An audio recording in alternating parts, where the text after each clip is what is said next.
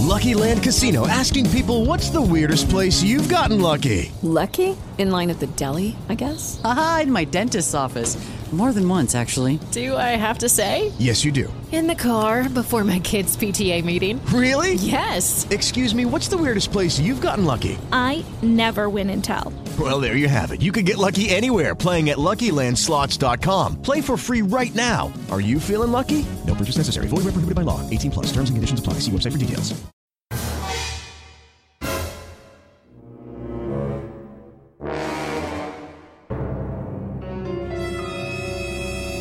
Welcome back to Killer Fun, where we explore the intersection of crime and entertainment every other week. I'm Christy. And I'm Jackie. And we're so glad that you're back with us today. Today, we're talking about Murder House Flip.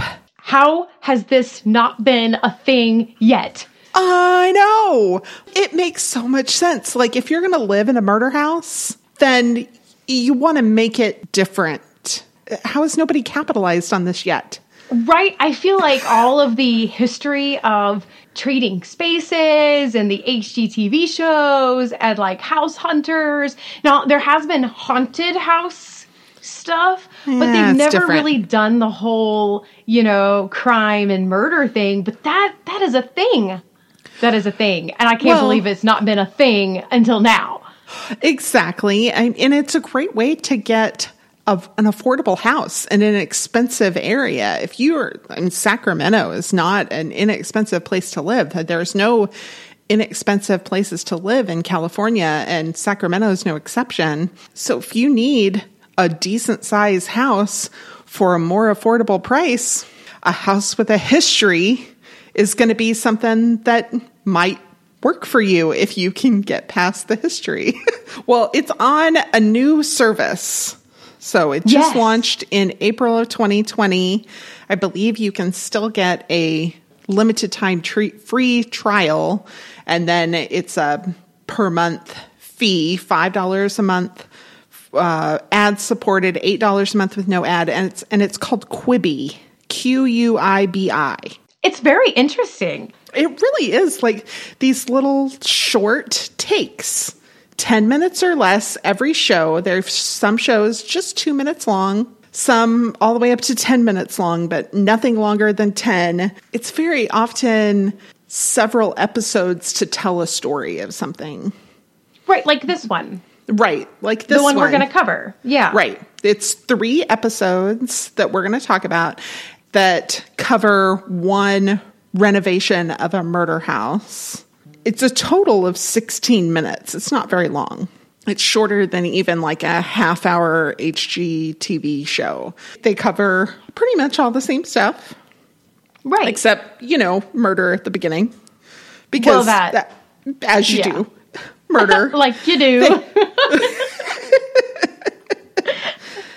Uh, they have stuff documentaries dramas humor animal videos news they have big names chrissy teigen anna kendrick lebron james and then newcomers to television yeah, it's really cool It is really neat. And what's unique about it is that you can watch it vertically or horizontally. I really love that the way they have it set up so that when you turn your phone as you're watching something, you can still see the main meat of everything if it's vertical. And they the titles and stuff that are on the image move when you They do. change. It's super cool. And it's like edited for that. It's edited for that vertical so that it feels natural. It feels good. Like it's very purposeful. But if you were to turn it horizontal, you get a more traditional look at the at the video. So it's really neat. I kind of like it because I went back and forth. Okay, how many times did you go back and forth like ooh, hee hee, hee, ooh. a bunch because I was like, ooh, I wonder how they're handling that vertically. And I'd turn it and I'm like, ooh, that's cool. It's right in the middle now instead of at the bottom. And Right, was- like it was really kind of cool.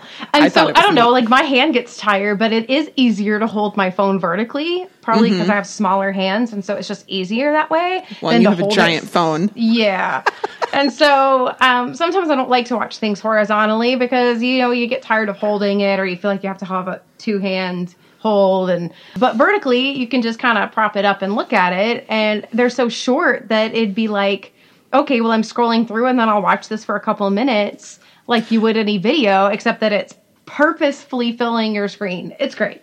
Yeah, I thought it was really it's really neat. It's really well done. It's really interesting. I'll be interested to see how well people are responsive to this. Yeah, I think what's interesting though is because it is primarily advertised like it's vertical. I mm-hmm. think a lot of people don't realize that it's also horizontal. Yeah. And so See? that's the thing that people need to know. Yeah. And I hadn't even realized that it was advertised as vertical. I just set my phone down horizontal when I watched it in the beginning. And then you said something about, well, my husband doesn't like how it's vertical. And I'm like, I didn't watch it vertical. so that's when I was like, I went back and watched it again and I was like, oh, wow. And then I was not paying attention to what the show was. I, obviously, I had paid attention the first time, so it wasn't that big of a deal. It was more of a refresher, but I was paying attention to how to turn it horizontal and vertical and how it changed. And I just thought it was really cool. Yeah, it is really Yeah. cool. But the So- show is really good, and I'm excited because you know this little three episode story is awesome, and then there's more. There's Oh, more, yeah. and so I'm really more. excited. But this little murder was a very interesting one to me because it was quite unique. Oh, We're so getting into all that. All that. But let's talk about who's in this first. So this has a mix of newcomers to television, reality television, a veteran of reality television, and then some like quote unquote ordinary people. I don't know anybody who lives in a murder house is really an ordinary person. They were not ordinary. They they're not ordinary, but they're ordinary in that they're not regularly on television. Right. That now that makes sense. So- but they are definitely not ordinary. That guy hysterical. Oh, oh my gosh. Oh my gosh. So the reality TV veteran, Mikel Welch, was the uh, host. And he grew up in Michigan and he used his Legos to design furniture for Lego houses since he was a child. He's like known that he wanted to be in interior design. And I'm like, oh, that's really cool. He runs a New York based interior design business, Mikel Welch Designs. And he has also been on Trading Spaces, which was on TLC for a long time. And his designs have been on HGTV, The Real Housewives of Atlanta, Good Morning America. He's worked for a bunch of really famous people and won awards and been in an architectural digest and all that stuff. So good for him. He's like very much got the experience on television, but also the design clout behind him. Then we have our newcomer, Joelle Uzyel, and she is never done television before, but she does live in Los Angeles. Uh, she's a real estate developer, which means Oh. she flips houses. Yeah, that's what she does. That's that's pretty much what she does. She has an interior design firm called JL Decors in Los Angeles. She admitted how freaked out some of the houses made her, that it just seemed really, really strange to her. So she's got a uh, new perspective as far as being a television host, but still has the experience of being a designer and a flipper and kind of understands what it takes to do the construction and all that stuff. yeah, and I really like the chemistry between the two of them. Yeah. They were a lot of fun together, and I liked how they worked together uh, well, and that's really an understatement. I feel like they brought different perspectives, but were just as excited about the new perspectives. And so that was very fun to watch because it was inspiring to see cooperation that was so, um, you know, bent on what is your idea? Oh, that's great. I'd like to learn about that. So I liked that between them. I wonder if it's maybe that they're bi coastal, that he's primarily in New York and she's primarily in Los Angeles, that they're they don't really feel like they're competing. So often in these shows you feel like the hosts are competing with one another. Yes, that's exactly what happens. Or they continue to try to one up each other. And this one felt much better. It was much more collaborative. Mm-hmm. I liked it. All right. And then let's talk a little bit about the ordinary people, the homeowners. Barbara Holmes and her husband, Tom Williams. So I was like, Barbara Holmes, we just covered H.H. Holmes. How, what a coincidence. Yes. Yeah. So Barbara Holmes has an Etsy page. She's an artist. We learned that in this episode. She's an artist, does a lot of uh, mosaic work. So that is on display on her Etsy page, and I'll put a link to that on our social media. You can find us on Facebook, Killer Fun Podcast, exploring the intersection of crime and entertainment. You can find us on Twitter, Killer Fun Pod, or you can send us an email, killerfunpodcast at gmail.com. So she's fairly prolific with her work, from what I understand. She's got a really unusual sense of style. We see those mannequins in her backyard in the first episode. That was so funny. It was funny and it was almost creepier than It was. I Like could not have asked stuff. for a better opening. When Joelle walks out there and she's looking at the mannequins, like, uh, are we sure it's not still a murder house? I just the look on her face was so priceless. yes, it was. I thought it was very funny. But she actually had a art exhibit. They get people come and buy their house almost every day because of the house history. So they decided to go ahead and kind of open up the home and let people have a look at it because there's a lot of morbid curiosity. Totally understand. Totally. They also showed some of her art. She's worked on some of it with her daughter. Um, and they called it Art to Die For.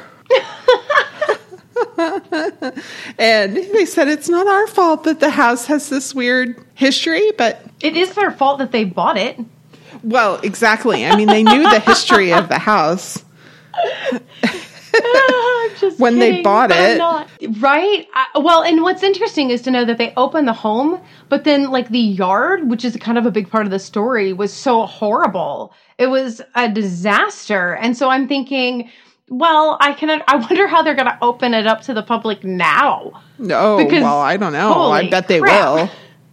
I bet I they don't will because they did that back in September of 2018 is when they had the the art exhibit and allowed people to look at some of the house. All right, so let's get into a real brief recap because it's only 16 minutes a show. Uh, Barbara and Tom bought the home in 2010 and they really liked the style of it. It's a very pretty house. It is a really pretty house. Yeah, it's very old, but with its nice, unique design. It's real pretty. Um, and of course, they liked the price.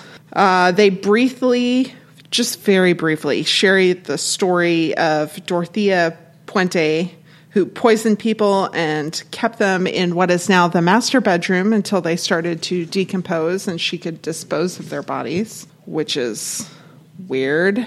I guess they're not bothered by it. Yeah, because they sleep in that room now, and there's the original hardwood floors. Okay, that totally like they didn't do anything about this either. No, they did not. They did not touch the inside of this house at all. And if it were me, I mean, they did a great job with the backyard. And I Oh, get yeah. that that's like it, where it really needed to happen, that they're happy enough with their master bedroom. But if it were me, oh, rip up those floors. That's haunted. That is uh well and like Joelle is all like I mean you know something seeped DNA something seeped into those floors. I mean there's no like stains. There's no like body stains or whatever. I guess they were wrapped. Uh, nevertheless, nevertheless. That, well, I mean, they want to know who some of these people were. Yeah. There's probably still Ugh. evidence. I know it's gross. I found it very entertaining how uncomfortable Joelle was. and we've mentioned the backyard was just a mess. I mean, just like piles of stuff. So it was interesting to see how they handled all of that. and they did the initial walkthrough of the house at night to make it creepier. Did you Yeah, notice that? I, was did like, notice that. I'm like, that's a little contrived because they really they would have gone and done that during the day. they really would have. Yeah. They would have. This is not a trading spaces situation where they start at a certain point in the day because they only have so long to do their renovation or whatever, they would have done that part. Whatever. I thought it was silly and fun. It, It was silly, both. but you loved it. I, it was silly, but I loved it. I loved, I kind of loved how contrived it was, honestly. so the second episode, they're working during the day.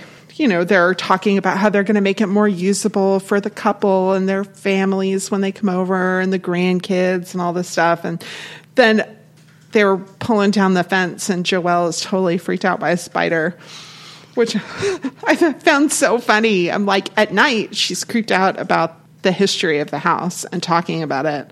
During the day, it's the spider that scares her. That would be me. Yeah, yeah. Well, Dead yes, bodies, DNA on the hardwood floors. No. Spider? Heck no. Yeah, you're like over that it. would have taken every ounce of attention I had. yep. I felt her in that moment.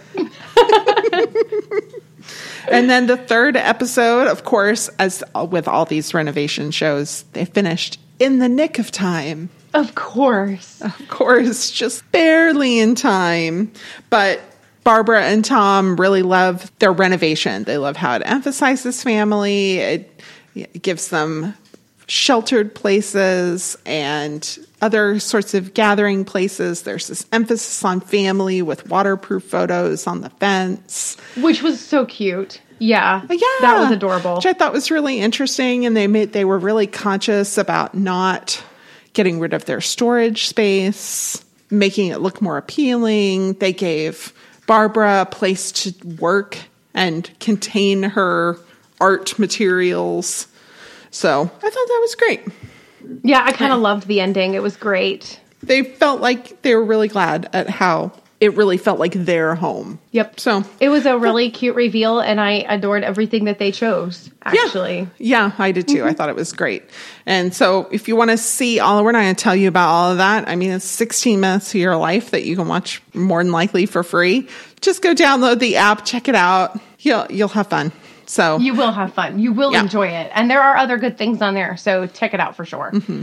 all right. Okay, but this ta- murderer, we got to Yeah. get to that soon. oh, we're going to take a break and I'm going to tell you all about Dorothea's crimes. Hello, it is Ryan, and we could all use an extra bright spot in our day, couldn't we? Just to make up for things like sitting in traffic, doing the dishes, counting your steps, you know, all the mundane stuff. That is why I'm such a big fan of Chumba Casino. Chumba Casino has all your favorite social casino style games that you can play for free anytime, anywhere with daily bonuses. That should brighten your day a little.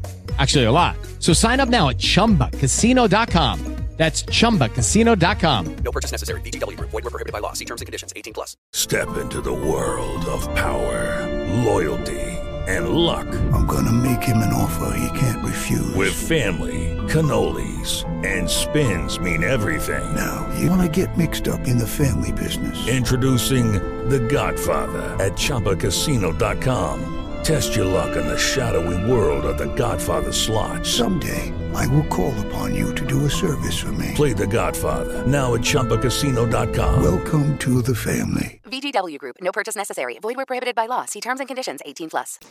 Hi there, it's Matthew from Entertainment Talk here to tell you all about what we do and what we podcast on. Entertainment Talk covers a big range of TV, video games and films from some of the biggest TV shows out there such as The Walking Dead, Better Call Saul, Westworld and many more to some of the smaller shows out there such as the CW's Arrowverse shows and many more. We also have a weekly video games podcast discussing the latest news and our impressions of the games we're currently playing to different video game reviews as well. We also do cover sports such as Manchester United and what else is happening in the world of football.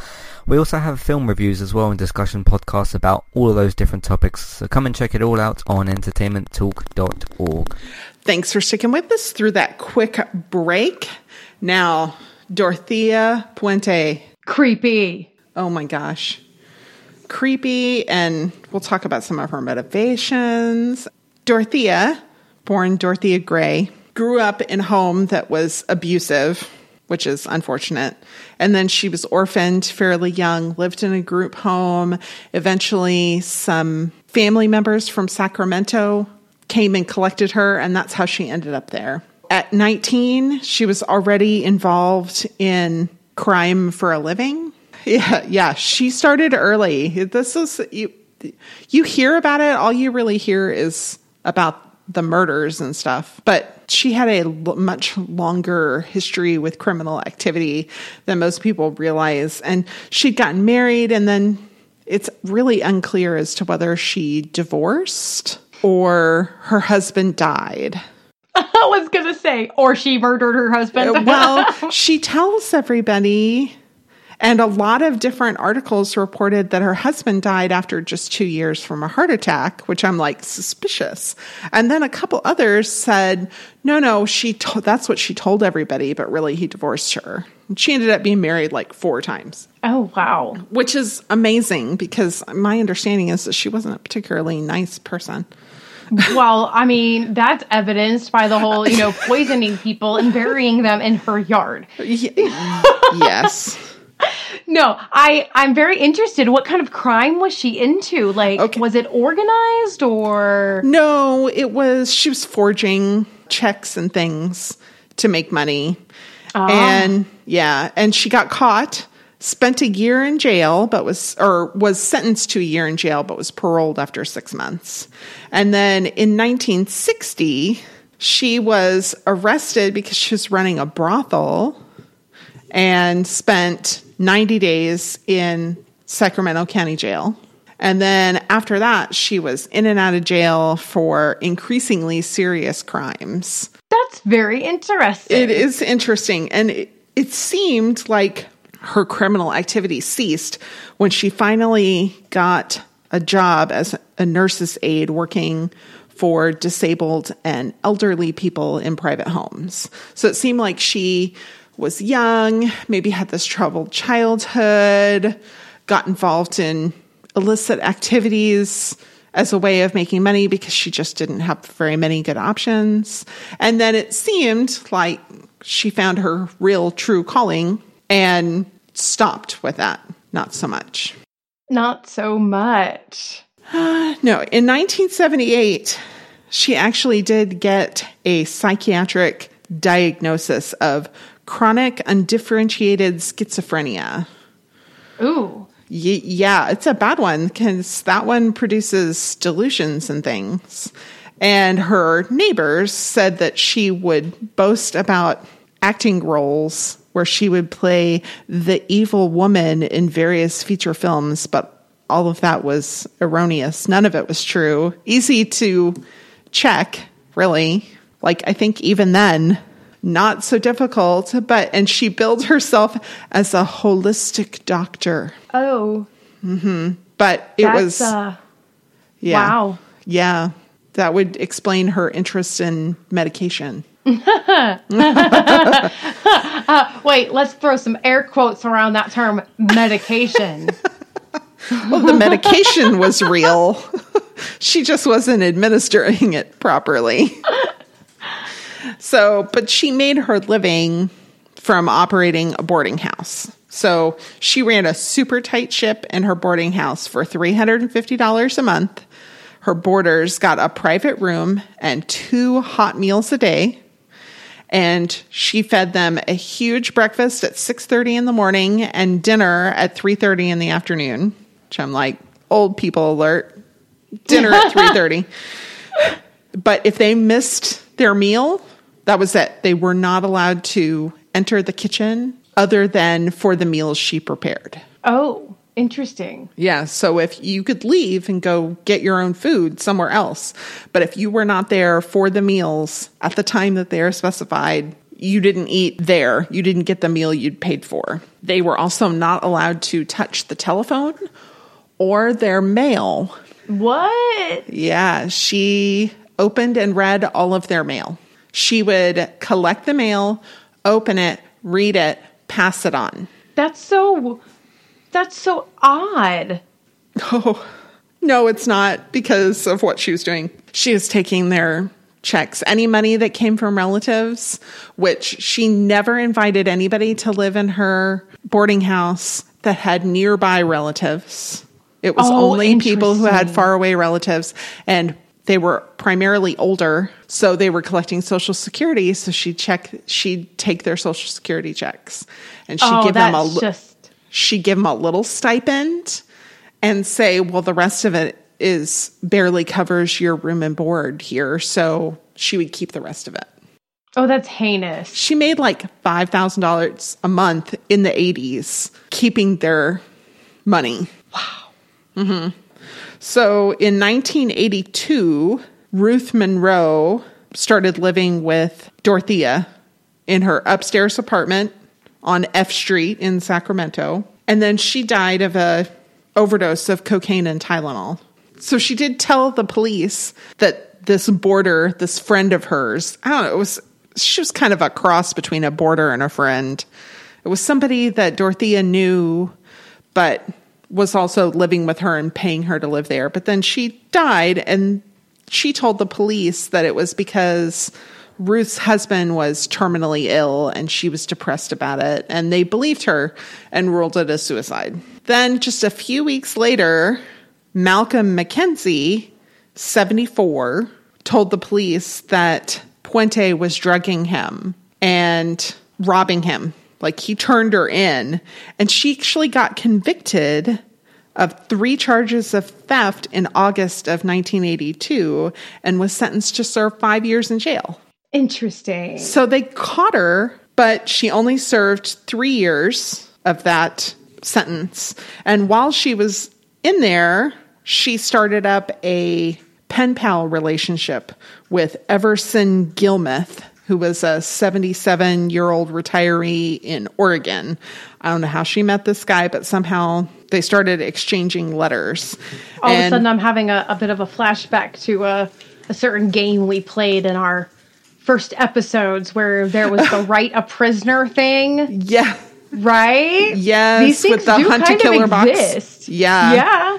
Oh, well, and there's a whole website where if you want to find somebody to become a pen pal with that's in prison, Yeah. you Just can do that. make that. sure you know when they're getting out. Mm-hmm. Yeah. Everson picked her up in his red 1980 Ford pickup truck, and they were soon making wedding plans. He picked her up from prison, and they were making wedding plans. They opened a joint bank account. Then in November of 1985, Dorothea hired Ishmael Florez to put in some wood paneling. And when he was finished, she gave him a red 1980 Ford pickup truck in good condition. And she said it belonged to her boyfriend who now lived in Los Angeles and he didn't need it. I'm sorry, if you live in Los Angeles, you need a car. Yeah, you do. like a lot. It's not New York. Yeah. That's creepy. So he was not there. He did not live in her house with her, but she still called him her boyfriend. And then she said she needed a box six feet by three feet by two feet. She asked Ishmael Florez to build this for her. And he said, Well, sure. What do you need it for? I just need it to store books and other items. Uh huh. Yeah. No. Other items. Yeah. So he built the box for her. And then she said she needed help transporting the box to a storage unit. It was nailed shut. And evidently, Ishmael's maybe not the sharpest tool in his box of tools that he used to create this because he said yes. Then they found an unofficial household dumping site quote unquote on their way to the storage unit and just decided to ditch it there. Ishmael asked her why she wanted to to put it there rather than take it to her storage and she said, "Oh, it's just really junk. I decided I don't want to bother with it. I don't want to go any further. We're just going to put it here." Well, of course, January 1st, 1986, fishermen found the box and there was a badly decomposed and unidentifiable, body of an elderly man inside. If you said it's Everson Gillmouth, ding, ding, ding, you win. But they didn't know that. They didn't know his identity for sure for three years. Oh. And she told his family that he'd been ill and she forged letters to them and they continued sending money to him and she kept it. I mean, it was Oh my bad. gosh. Mhm. That's a little bit like Bernie, right? Oh. Like Yes. Keeping up the idea that this person is sick and just like cannot, you know, speak and cannot see people and Mm-hmm. whatnot. I hadn't made that connection, but you're absolutely right. Ugh, that's so, creepy. Yeah. Dorothea was actually really popular with social workers because she would take in tough cases, people who were drug addicts, people who were abusive, the elderly, troubled people. She would take them in. She never mentioned her five felony connection, convictions, and the social workers never asked.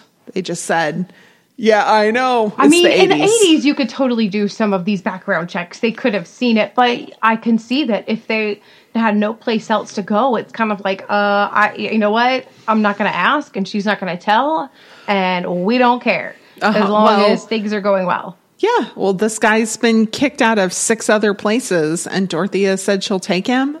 Good, because I can't find anywhere else for him. Right, exactly. So you do what you do, but ugh, it's awful. The uh, Peggy Nickerson was one of these social workers, and she said that she was that Dorothea was the best the system had to offer, and Peggy sent 19 clients over two years to live in Dorothea's boarding house, and Wow. did become worried when some of them started to disappear. Like she would go and they were never home when she would go to check on them. And she started to become nervous. In May of 1988, some neighbors complained about a sickly sweet smell in Dorothea's yard. Ew. Uh-huh. She blamed it on fertilizer that she was using in the garden called fish emulsion, which sounds terrible. Why would you fertilize your yard with that? Seems like it would be stinky. Said Yeah. the there were sewage problems.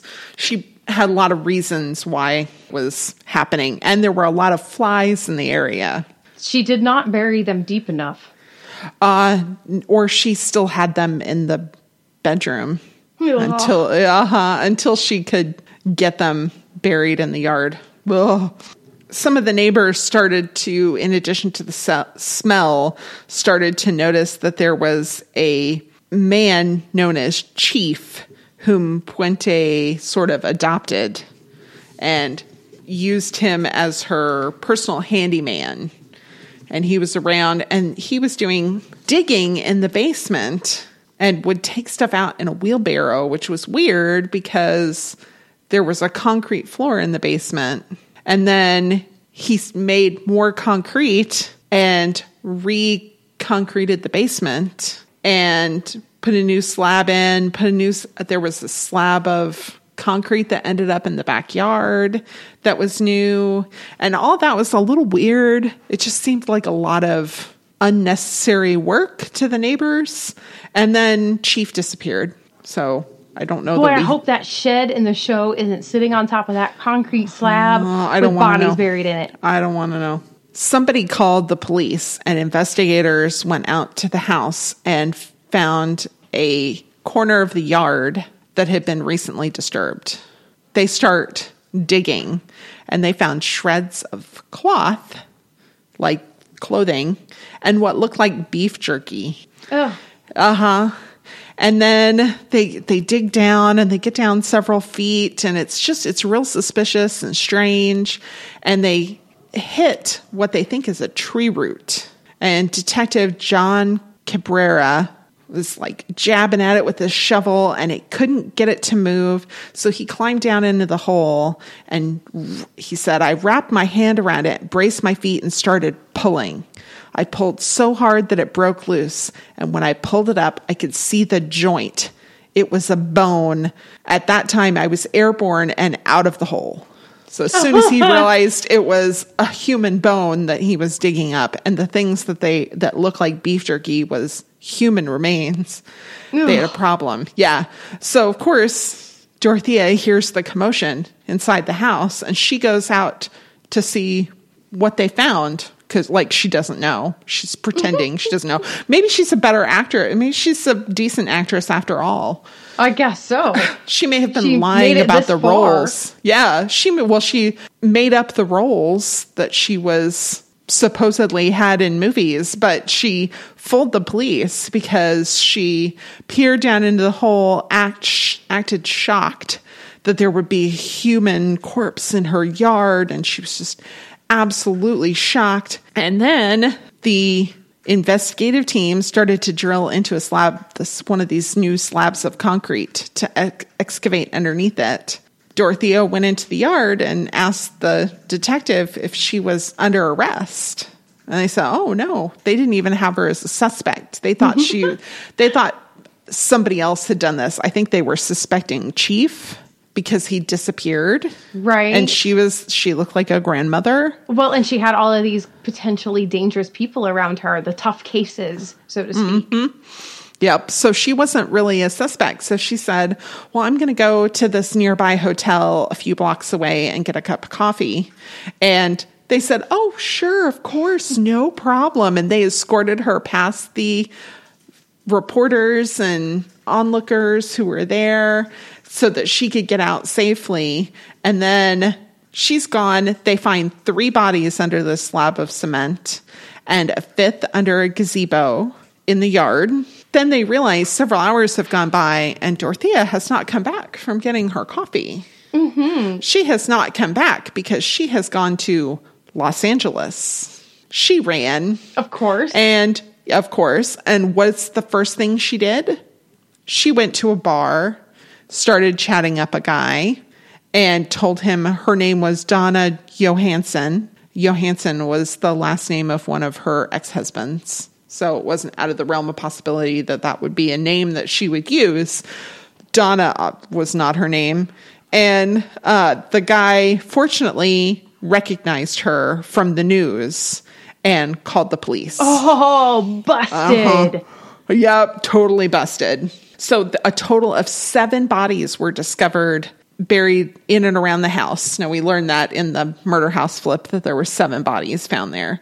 The police were getting calls from relatives of people who'd stayed there and none of them were local. They were all from further away and they they hear about this, realize that their relative had stayed in Dorothea's boarding house and they haven't heard from their relatives in a long time.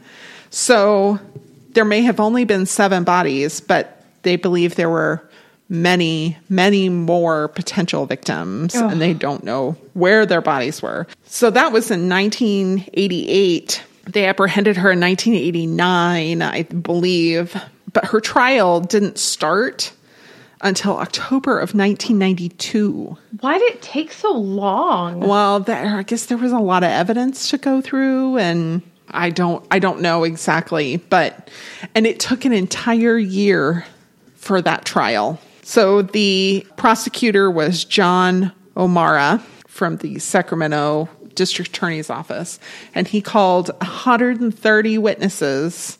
They said that she used sleeping pills in their alcohol. She like as they mentioned in the show, the creme de menthe. She put sleeping pills in their drinks, and the defense the defense also called witnesses, and they testified how Dorothea uh, helped these people to have successful careers and helped them get back on their feet after they'd had all this these issues. And one of the boarders, his name was John Sharp, a retired cook. And he told reporters that she fed stray cats and gave her boarders clothes and cigarettes and even bought one disabled tenant uh, an adult tricycle so he could be more mobile. And he just couldn't believe that she was this murderer. But some of the mental health experts for the defense even said that her abusive upbringing could have definitely motivated her to help the less fortunate, but it could also have brought out an evil side because it's very stressful caring for these sorts of tenants. So the prosecution's main weakness was that there was really no witnesses to the murders. Yeah. Like none at all. All of the remains that they found, all seven bodies, had traces of Dalmane, which is a prescription strength sleeping pill. So every single one of them, they couldn't do a lot of investigation on the bodies because they were so decomposed, but all of them had traces of this. It is Ryan here, and I have a question for you. What do you do when you win?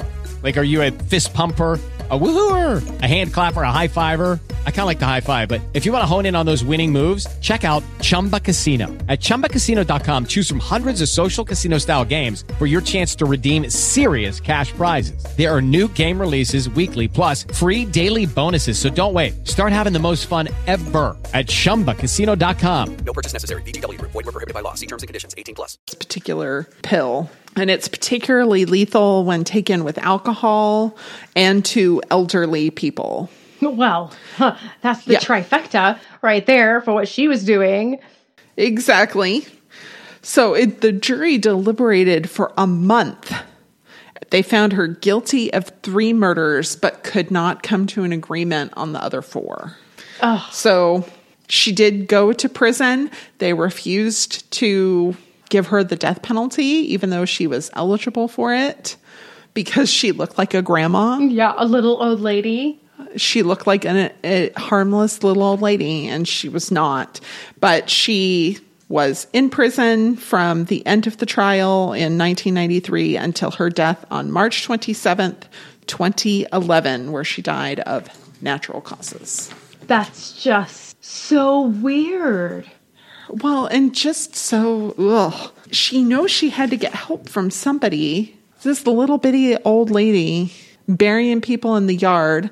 I read another account of um, how she would get the tenants to help her unwittingly. So she would say she wanted to plant a tree and she'd have them dig a hole for her and they she'd keep telling them no i need it to be deeper i need it to be deeper and they're like why does it need to be that deep for this apricot tree that you're planting and she was like that's how deep i need it and that's how deep you're going to dig it if you want whatever because she had the power to withhold Everything food, shelter, you know. Right, all of it. What little money she did share with them. So, when I was trying to decide what to talk about during our psychology break, I only saw the diagnosis that she had of uh, chronic undifferentiated schizophrenia in one place. And I thought that's kind of a big can of worms. Yeah, it is. But why, why did she do it? She was greedy. Right. I mean, that's what it boils down to. No matter what her poor upbringing, how she was abused as a child, she was greedy. So I thought we would talk about that a little bit. Yeah, let's because you're right. Yeah. I mean, it really starts with that whole collecting the mail. It's always been about money. And then the whole Uh-huh. operation is contingent on her being able to control it and get all that money in, you know? And then they're all there. I mean, and then they become useless to her. And so it's just a matter of get rid of them. I, I Yeah, wonder if she had any joy in the actual killing at all. I wouldn't even think so. No, I, I mean, maybe she didn't have any feelings about it at all because these, the people would die in her care and they would continue to get the social security checks. Right. This was She would continue to cash them. exactly. Talkspace has an article about the psychology of greed, and they talked about it as uh, that it can be similar to addiction, that it's connected to addiction.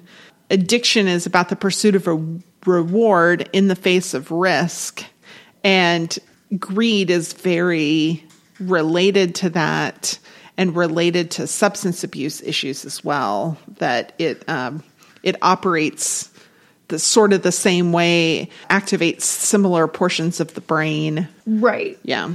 It is uh, really hard because, you know, greed is connected to a, a selfishness, but also fear. You know, it's hard to figure it out because it's, again, uh, like a lot of them, it's, are a lot of constructs, I should say, it's, it's like a dimensional thing. Yes. So there there was an article on Psychology Today called Is Greed Good? And they talked about some of the feelings behind greed and how it can come from early negative experiences, which we know that Dorothea had parental inconsistency, neglect, abuse, all things that she suffered. And it's those feelings of anxiety and vulnerability combined with low self esteem often that lead the person to fixate on something that they feel like is a substitute, something that gives them safety. And so they want to pursue whatever that is. In this case, it was money um, in order to give themselves a sense of security. They talk about greed being good is that it gives us a motivation to build and achieve, and that's often uh, applauded, particularly in US culture. So it's not a small amount of greed might help further things, give people ambition. I would say overall, greed, not a great thing. No, I mean, to focus on the aspects of it, right? Like the central aspects that have been identified are uh, self interest and being not satisfied, right? And so, in that respect, that's a central aspect of greed. So, just think about, you know what? If I think about what my self interests are in a healthy way, or if I think about, okay, I'm not satisfied and I continue to grow, it's really about taking those feelings and saying, okay, well, what do those teach me and where can I go with that? And then there's peripheral kind of features like the ambition and the addiction, and um, and those are when you put them all together, then you get kind of a definition of greed and um, and understanding how that experience of each different kind of aspect comes together to to create greed. So a little bit of greed, it's really not greed itself, but it's you know the the aspects of it, the self-interest or the ambition or the not being satisfied, you know, but when you get a lot of that mixed together and those central features and then you've got that peripheral on top of it, uh, now we're in shaky shaky ground, you know? Yeah, when it kind of goes to an extreme or any mm-hmm. uh, emotion that goes to too much of an extreme can be detrimental. Exactly. And then there was a really interesting article in Scientific American that greed begets more greed. This was from 2014, so it's not super new, but it, I thought it was really interesting. And uh, this guy, Michael Norton, did some research where he gave money to people like an envelope with a small amount of money in it. It was like $6. And then he told the person before you you've been given this money by somebody else that you don't know that's a previous person in the experiment. They decided how much they were going to give you. Were they going to give you all six dollars? Were they going to give split it with you? Are they going to give you just a small amount? Are they going to give you none? And then he recorded their reactions to how much money they were given. It was not a lot of money, it was a small amount of money each time. People either received greed, generosity, or fairness. So, greed was they got very little or no money, fairness was the money got split, or generosity was they got more than half. More than half or all. And they found that people who received generosity didn't respond with generosity. They tend to to respond with fairness. People who got fairness tended to respond with fairness, and people who received greed responded with greed. That's interesting. Says a lot. Not, it's one of those like treat people how you want to be treated, not how other people have treated you. Right. But we're kind of innately wanting to treat people the way we've been treated. Right. We feel like we have to set it all in balance somehow. Yeah. Mm-hmm. It's kind of interesting.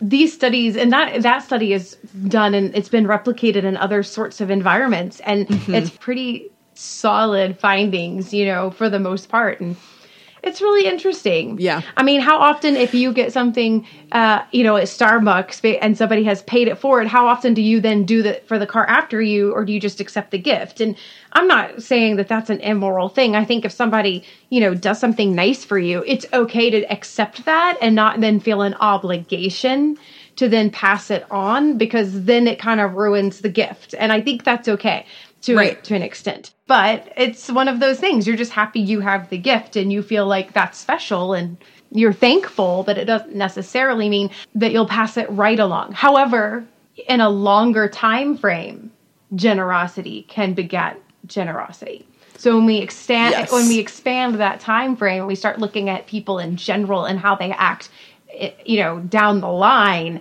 then then we start to see, okay, that's where pay it forward happens. Yeah. Well, and this guy said that you're more likely to pay greed forward because negative emotions have more of an impact on you. As you know, as they should. You know, when somebody hurts you, you have a negative association with them, you're going to be more wary of that person in the future. Whereas somebody else who's been consistently nice to you, you're less impacted by takes a lot more positive interactions to affect you than negative interactions. Right. I thought this was particularly salient to Dorothea that sometimes people exhibit greed because the only way they have of exhibiting and dealing with the negative emotions that they have, Dorothea, from when she was young and didn't have much, was abused, was neglected. She can't pay the people who abused and neglected her back for being mean to her when she was a child or being terrible to her, but she can feel better by doing the same thing to her tenants. Mm-hmm. Yep. Yeah. Ex- uh, She can't be mean to the people who deserve it, so she's mean to other Right. people. Right. Well, hurting people hurt people, right? We hear that a lot, Yeah. you know, when we talk about bullying, you know, and things of that sort, you know. But, and it's hard Yeah. because you see that she started off with a rough childhood. The problem continued, though, that she got into some bad things early. And so she continued a history of being treated poorly because of who she associated with.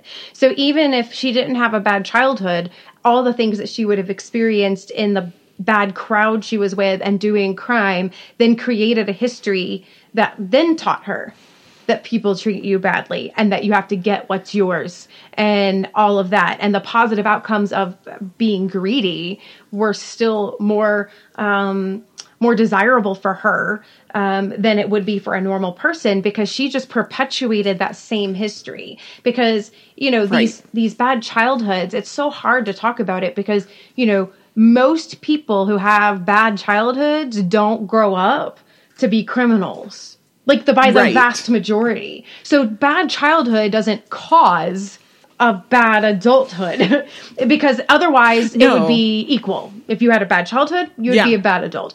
But it's not the case. It's just that those who have criminal activity as an adult or have you know bad habits as an adult most likely had a bad childhood so there's definitely Right. an influence there and the question is where do you cut that off at the pass you know where can you stop that that thing from happening where it's like okay now i'm just on a bad path you know can you change your synchronicity to something positive instead of something negative Right. you know Well, and you've told us before, it's a risk factor. Mm-hmm.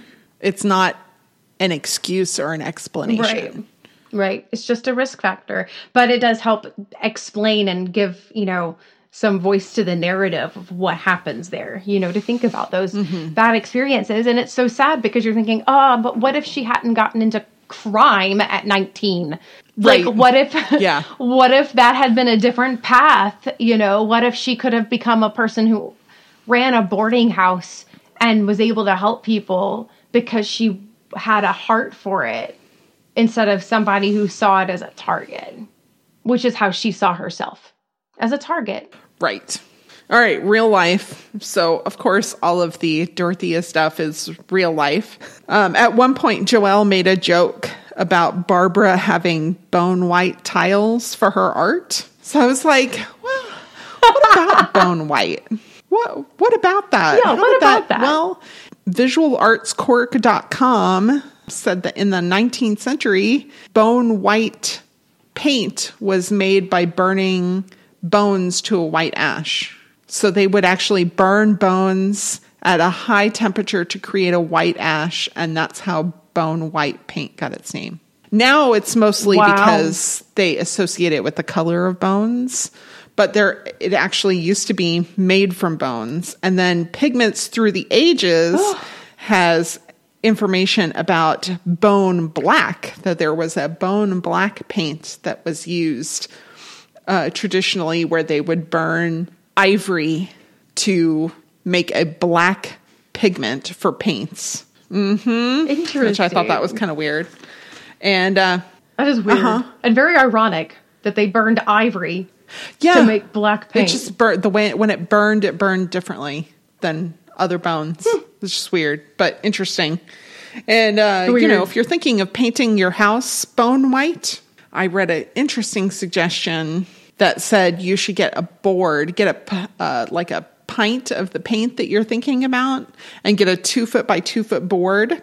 And paint that with the color that you're thinking of painting your walls and move it around the house so that you can see what it looks like up against the carpet or at different times of day before you commit to painting a room or several rooms because there's a thousand shade of white. Yeah, really. There's a lot of white, and then you have to go through the whole okay eggshell, like matte gloss, semi gloss. Like you have to go Mhm. through all of this, you know, and um, it is hard to pick the Yeah. right.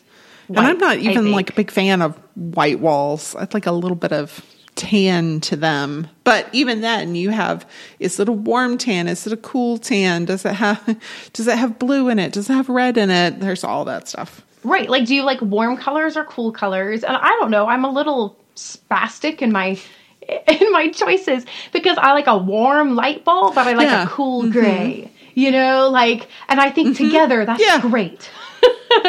Oh yeah. Well that's fine. It's just about understanding what your preferences are. It's true, but even if you know what your preferences are, I'm telling you, Trading Spaces had a big influence on me a long time ago. We had bought a house in Boston. Oh, and I decided I was going to do Uh-huh. that faux finish thing. You ever tried a rag roller? No, it's pain in the butt, isn't it? on a wall. Oh gosh, uh, it was not good, and and the color choice is not good, and it all just looked like a McDonald's fry box, and it was so oh bad. no. It was so bad. So after it was done, though, it was like we're stuck. So I went with this whole like super Jamaican theme, and and actually kind of pulled together, and it was the weirdest room I have ever lived in. I mean, it was our master bedroom, and uh-huh. it was so horrible. And you know, you just have to play to what you've got. But we could not redo it, and we had to we had to paint over the wallpaper. Because Oh. the walls were horsehair plaster, and yeah, so and you we can started take the wallpaper down. no, because it was holding the whole house together, and so we had to paint over it, which I think made the whole faux finish the problem. If we had just Uh-huh. painted it, it would have had a faux finish. Like, well, actually, it would have had a real finish. Yeah, because it was over the wallpaper. But you know, oh, we learned our lesson then. Yeah. All right. And the last thing. So they had waterproof family photos. Right? I was like, how did they how did they do that? I want So I started looking. So there is waterproof photo paper that's a thing, which I didn't know. I guess you can use it even like with your own inkjet printer Oh. at home. I found a video of it where they just printed it on their little I don't know if they had a special inkjet printer or what, but they printed it, let it dry, and then they put it in water and it was perfect. I was like, See, now I thought it was the frame that was waterproof, not the photo. Oh, well. Oh, I no, they said know. waterproof photos. So I was like, so that sent me down a whole rabbit hole. I'm so glad it did because I would have never even thought to look at the photo paper itself. Wow. They have special sprays that you can use on regular photos to help waterproof them. So cool. hmm If you don't mind a rustic look, you can use clear duct tape or packing tape to waterproof your photos. You can laminate the photo, which makes sense. That's that makes sense. Yeah. But if you need to do it on a budget, if you just have seen this and you're like, I have got to put photos in my backyard now, I just have to do it, but I don't want to buy the special printer or buy the special paper or deal with it, you can put it inside a plastic bag before you put it in the frame. Well, that's and it true. won't be perfect, but it will preserve your photos for a time, particularly if you use the glass. If the frame that you have has the UV coating on the glass. Oh my goodness. Yeah. Simple, so cool. right? I loved the idea of it on that fence. It was so cute. Yeah, I thought it was really cute too. And I was like, I don't think that my backyard really needs that, but what a cute idea.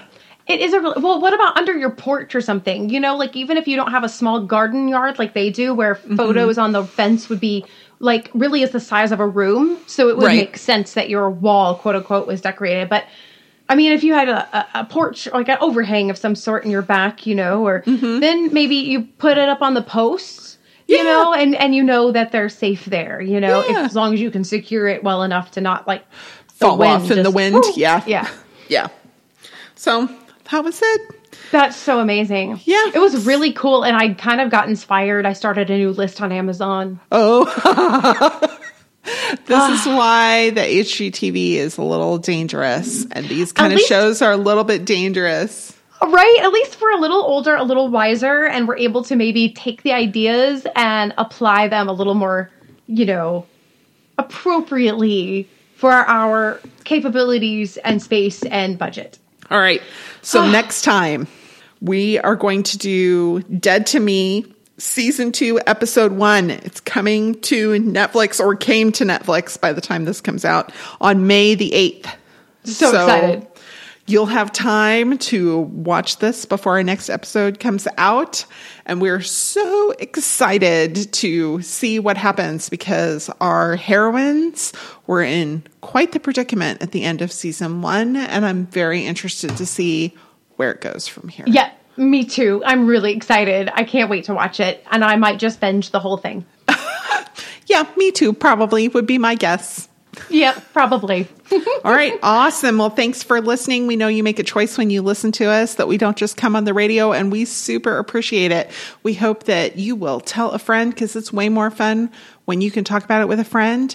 And if you can rate and review, that really does help us get found. If you can give us five stars, please do. If you cannot, tell us why. We want this to be an enjoyable listen for you. If there's something that we're not doing or that you'd like to hear differently, let us know because we're always open to suggestions. Yep. When we can't wait to spend time with you next time. And so thanks for joining us, and we will see you then. Da, da, da.